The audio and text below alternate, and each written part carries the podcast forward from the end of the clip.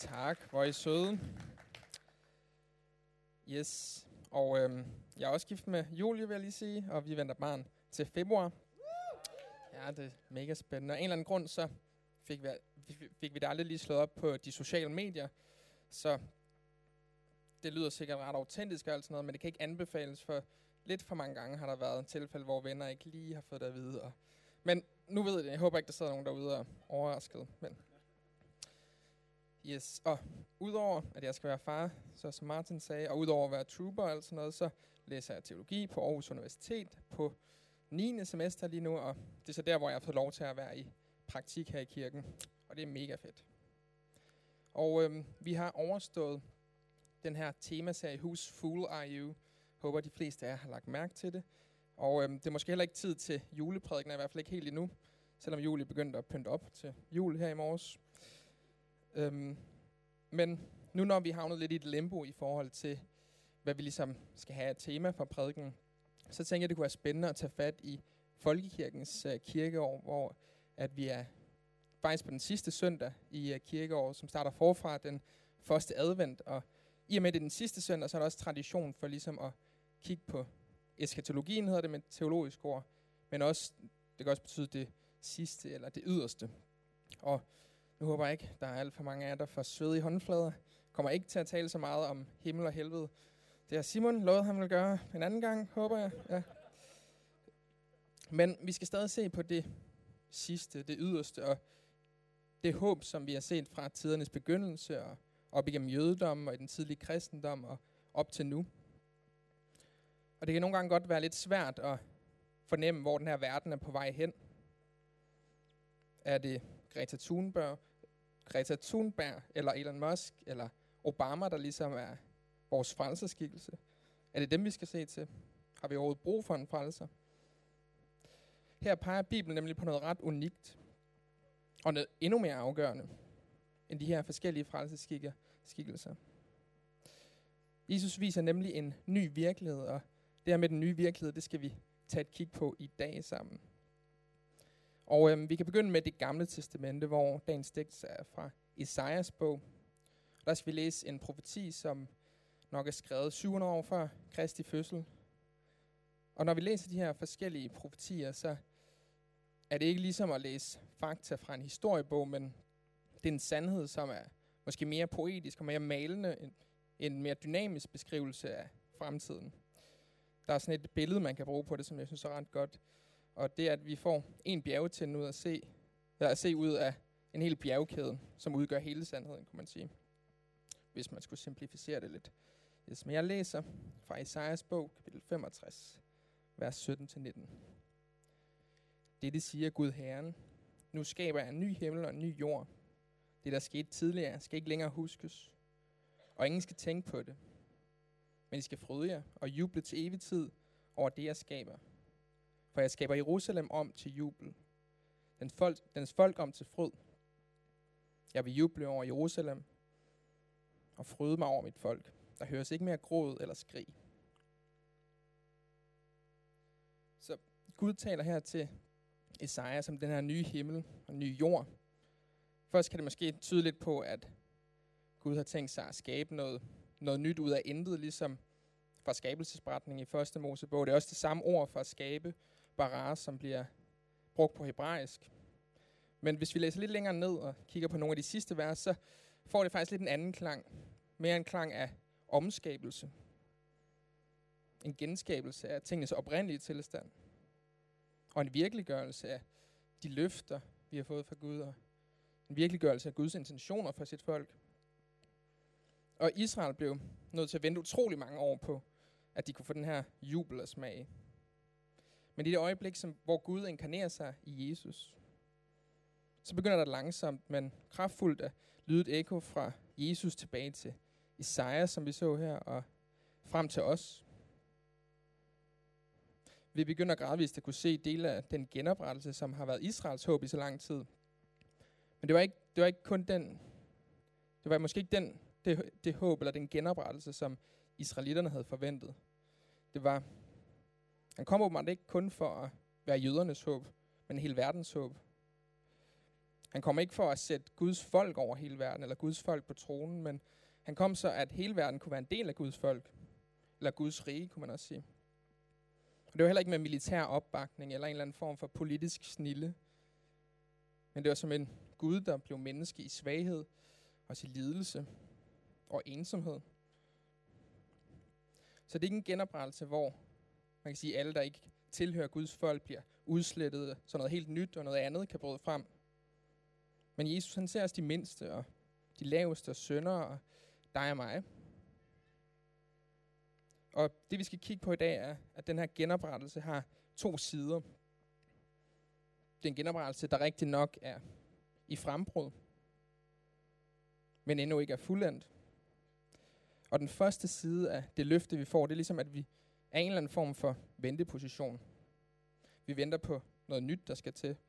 Det behøver ikke at være en passiv eller en afkoblet venteposition, men alligevel så venter vi. Der er en teolog ved navn Paul Tillich, der beskriver det her på en ret fin måde. Han skriver, Although waiting is not having, it is also having.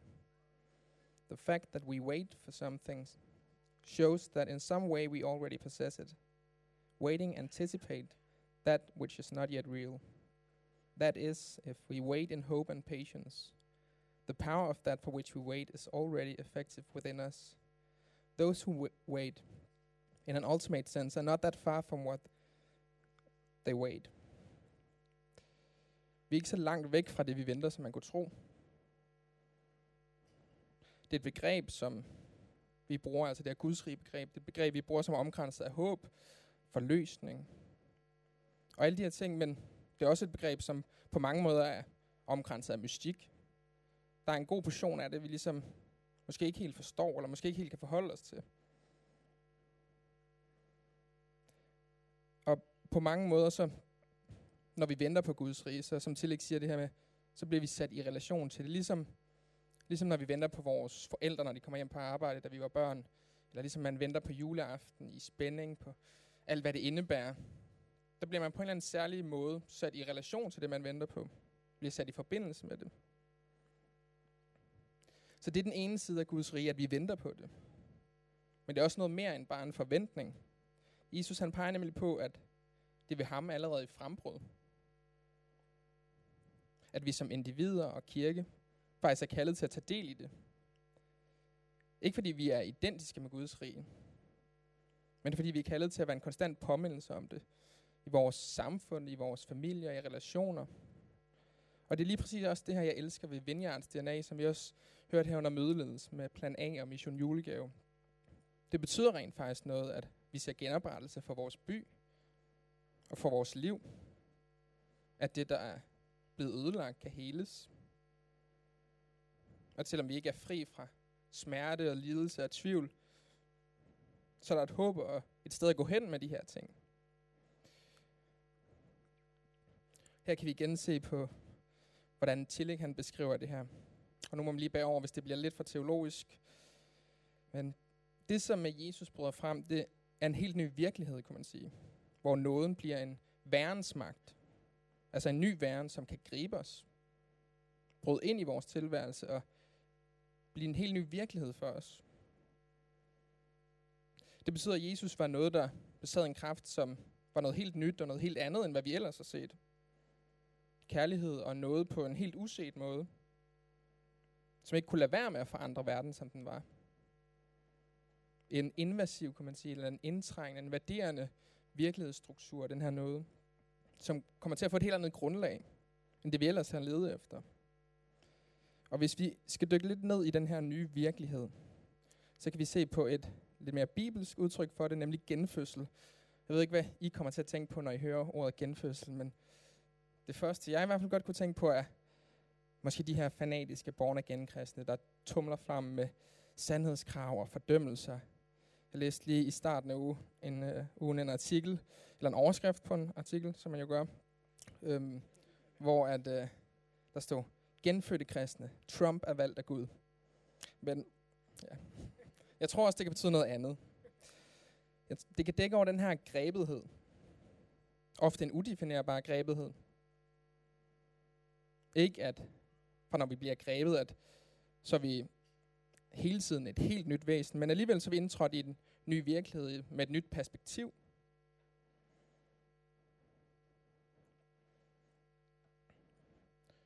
For nogle af os, så er det den her nye virkelighed, der gør, at vi ikke helt giver slip på troen, selvom at det nogle gange har været mest præget af kamp og tvivl.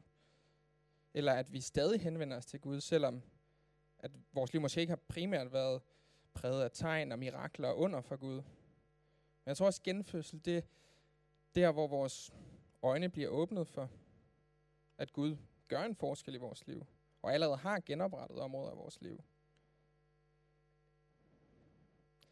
Også når vi får vores øjne åbnet for, at vi kan hvile i det løfter, Gud har for os. Vi kan hvile i den værdi, vi har i Guds øjne. Så på den måde, så bliver troen også et forhold, der ligesom har at gøre med hele vores eksistensgrundlag. Det har implikationer for alle områder af vores liv. Den måde, vi tænker på, den måde, vi reagerer på, den måde, vi taler på, den måde, vi tænker på. Der peger til på troen som det, der giver os mod til at være til på den måde, som vi er skabt til at være til. Så i troen, der sker spring ind i den her nye skabelse, som vi kunne læse om i Isaias, ind i det ukendte. Nogle gange en kamp, vi helst vil være fri for, men alligevel en kamp, der giver uendelig meget mening. Jeg tror også, når vi tænker på det her, de her fremskridt, Guds rige, der er allerede frembrud, der skal man også passe på, at det ikke bliver en kamp for en utopisk tilstand, hvor vi som mennesker med vores ihærdighed kan få det til at bryde igennem. Jeg tror, at den her tanke om utopi, det er nok noget, der ligger grundlæggende i, i vores måde at tænke på det, som vi er skabt. Vi er skabt til en verden med tillid og frihed og fred og alle de her ting, men jeg tror også, det er på en anden måde, end vi kan sætte det op på en politisk eller en strukturel formel. Det betyder ikke, at Guds rige tanken skal miste sin kraft og betydning. Men jeg tror også, vi skal passe på, at vi ikke havner et sted, hvor Guds rige afhænger af os og vores formåen.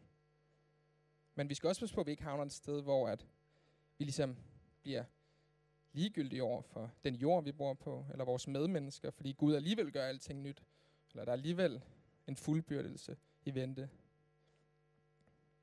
Men der tror jeg som fællesskab, som kirke, at vi på en eller anden måde har til opgave at holde den her spænding i live mellem det nærværende og det kommende. En spænding, som også ikke bare er som fællesskab, men også i vores eget liv. Jeg siger til, ikke? Det er sådan her, vi lever alle i den gamle tingenes tilstand, altså i den gamle virkelighed.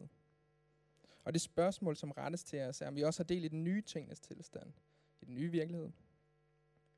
Vi tilhører den gamle skabelse, og det krav, kristendommen stiller til os, er, at vi også skal have del i nyskabelsen. Vi kender os selv i vores gamle væren, og nu må vi i den her time spørge os selv, om vi også har erfaret noget af en ny skabelse i os selv. Har vi del i den her nye virkelighed? Her kan vi også nemt komme til at sammenligne os med andre mennesker. Og den proces og den trosrejse, de er på. Men jeg tror, vi skal huske os selv på, at det kan se så uendeligt forskelligt ud. Når vi stiller os det her spørgsmål, så skal det aldrig være for at dømme os selv og for at dømme andre. Fordi vi kan ikke leve op til det ideal, vi er på vej hen imod, naturligt nok. Men jeg tror alligevel, at der kan være noget i det her med at kigge, hvor vi er på vej hen, som individer som kirke. Midt i den gamle skabelse, så kommer der noget nyt til syne. Det var det, det gamle testamente kaldte for en ny himmel og en ny jord. Det nye testamente kalder det for Guds rige. Og det afgørende er, hvordan det kommer til syne for os. Om vi har et ønske om at give den her erfaring, vi har gjort os videre. At på forskellige måder i verden og i vores eget liv, er der en ny skabelse at se. Her der kan man kigge på tre ord for det nye. Og så skal jeg nok st- stoppe med at være så teologisk snart. Men det er genfor, genforsoning, genforening og genopstandelse.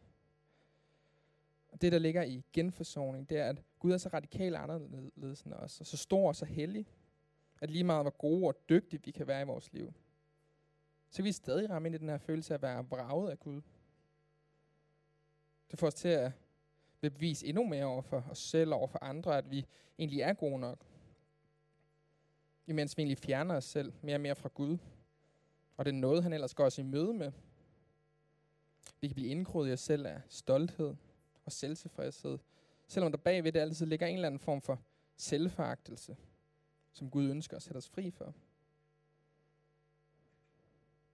Den her forsoning peger ikke bare på en forsoning med Gud, men også en forsoning med vores egen utilstrækkelighed. Vi prøver så ihærdigt at gøre os selv acceptabel over for vores egen domstol, men på en eller anden måde, så kommer vi altid til kort over for Guds. Vi kan ikke snige os udenom, at vi har brug for den noget, som han kommer med. Og så at blive genforenet er det andet tegn på den her virkelighed. Mod til at tage vores egen angst på os. Usikkerhed eller svaghed, eller hvad man kunne kalde det. Mod til at være til, at vi accepterer, at vi har evig betydning. Evig værdi og evig accepteret. Så genforeningen peger ikke bare på, at en del af os skal blive genforenet med helheden, men at hele vores selv skal blive genforenet med den, vi i virkeligheden er. Og så genopstandelse, det sidste ord, er der, hvor den nye virkelighed for alvor bryder igennem. Det var ikke bare for 2000 år siden, at det skete, som omkranset Jesu død og opstandelse. Det er heller ikke noget, der bare er i fremtiden, men det er noget, der angår vores liv nu og her, at død kan blive til liv, og at fortabthed kan blive til frelse. Så den her nye skabelse, en ny væren, en ny tilstand, den viser sig som et mysterium, som er så virkelig, som noget kan være. Den er skjult og synlig på samme tid. Hver gang vi beder eller læser i Bibelen, eller på andre måder henvender os til Gud, eller ser Gud, så tror jeg, at der på en eller anden måde bliver visket til os, om det er Guds rige. Tag imod det. Gå ind i det. Lad det gribe dig. Okay, men hvordan repræsenterer vi så Guds rige her på jorden? Når vi forstår så lidt af det, eller når der er så meget, at der stadig er et mysterium. Så vi har prøvet at sætte lidt teologiske begreber på det nu, men det kan også som altid siges langt mere simpelt, så jeg håber ikke, det har været alt for tungt. Men lad os læse fra dagens evangelietekst, Matthæus, Evangeliet kapitel 25, vers 34-40. Kom, I som er min faders velsignede, og tag det rige arv, som er bestemt for jer, siden verden blev grundlagt. For jeg var sulten, og I gav mig noget at spise. Jeg var tørstig, og I gav mig noget at drikke. Jeg var fremmed, og I tog imod mig. Jeg var nøgen, og I gav mig tøj. Jeg var syg, og I tog jer af mig. Jeg var i fængsel, og I besøgte mig. Der skal de retfærdige sige, Herre, hvornår så vi dig sulten, og gav dig noget at spise, eller tørstig, og gav dig noget at drikke? Hvornår så vi dig som fremmed og tog imod dig, eller så dig nøgen og gav dig tøj? Hvornår så vi dig syg eller i fængsel og besøgte dig? Og kongen svarer dem, sandelig siger jeg, alt hvad jeg har gjort mod en af disse mine mindste brødre, det har jeg gjort mod mig. For et par år siden, der var jeg en uge i Berlin på en studietur med en efterskole, hvor jeg lige havde fået arbejde en uges tid. Og så på vej til Berlin, der øh, tog toget, og så det første sted, vi skulle stoppe, det var på sådan en stor, meget tysk station, som var lidt svært at finde rundt i, men vi fik med noget næppe alle eleverne med videre på toget, og vi fandt vores kopé. Og så kommer vi ind i kopéen, og så sidder der sådan en ældre, uskyldig dame på en af vores pladser. Og ja, vi ville jo godt sidde sammen, så jeg går hen og spørger hende, om hun kunne flytte sig, at vi havde bestilt de her pladser, og jeg synes ellers, jeg var ret god til tysk, men hun virkede ikke til at kunne forstå mig overhovedet. Men jeg havde også en mistanke om, at hun bare lod som om, så hun ikke skulle flytte sig. Men som den gode kristne er, så lader hende sidde der og går videre, og så kommer kontrolløren så, og så tager hun bare sådan en eller anden random hvid papirlamp frem, som overhovedet ikke er en billet. Og ja, på det tidspunkt havde jeg ikke super meget sympati for hende. Så ja, men kontrolløren var sådan, okay, jeg vender lige tilbage, jeg går videre og tjekker de andre billetter, og så kommer han tilbage senere. Øhm, og jeg tænkte på det tidspunkt mest af alt, at hun var så en eller anden aldrende blondine, hvis man kan sige det sådan. Gråt hår. Ej, ej, jeg mente det ikke sådan. Men i hvert fald sådan prøvede at snyde sig lidt igennem tilværelsen. Og jeg kan godt mærke, at hun blev også lidt mere panisk, som tiden gik. Og på et tidspunkt, så kommer den her øh, tyske unge dame hen til mig og spørger, om vi ikke godt kan bytte plads, fordi at måske hun havde mere held med at kommunikere med, end jeg havde. Det havde hun nok ret i. Så vi bytter plads, og på vej ned til hendes plads, så den her indstilling med, mig kan hun ikke nar, den ændrer sig lidt til, hold kæft, jeg nar. Og det gør det ikke meget bedre at jeg kunne se, hvordan man i virkeligheden skulle have gjort for den nye plads, jeg havde. Hun satte sig bare hen ved siden af den gamle dame og tog hende i hånden, kiggede hende i øjnene og hjalp hende, og hjalp hende også med at betale for en billet, finde en ny billet, finde ud af, hvor hun skulle af næste gang. Der var ikke noget tidspunkt, hvor hun ligesom stoppede op i mistro til den her gamle dames motiver. Der er ikke nogen af de ytringer, vi hører i den her beretning fra lignelsen, som peger på, at man skal have særlige kvalifikationer eller evner, eller en eller anden særlig profetisk eller åndelig gave.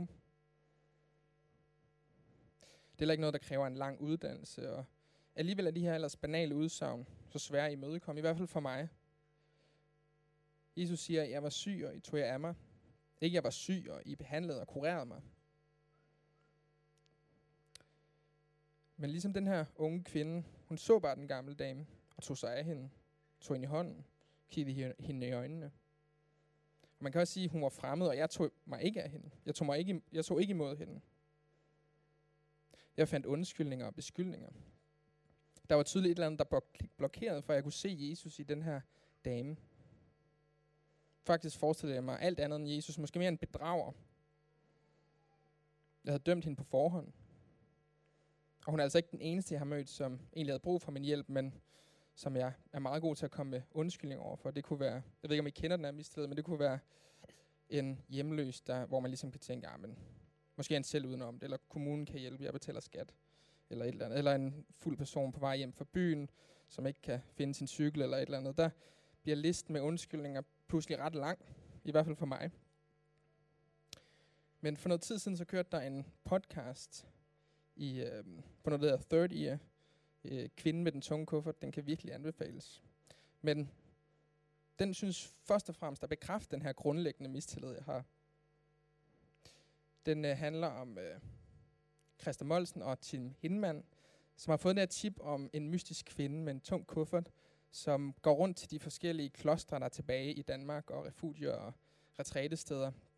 Og så skaber hun enormt meget splid. Hun lyver og stjæler, og det er sådan noget åndssvagt, sådan noget, en halv flaske vin og et råbrød, og lidt penge fra kirkekassen og sådan noget. Ikke sådan, det virker bare til, at hun gør det, fordi hun kan. Øhm. Og Christa Molsen følger så den her kvindes fodspor. Han starter et halvt år før hende, og til sidst er han kun en dag bag ved hende. Øhm.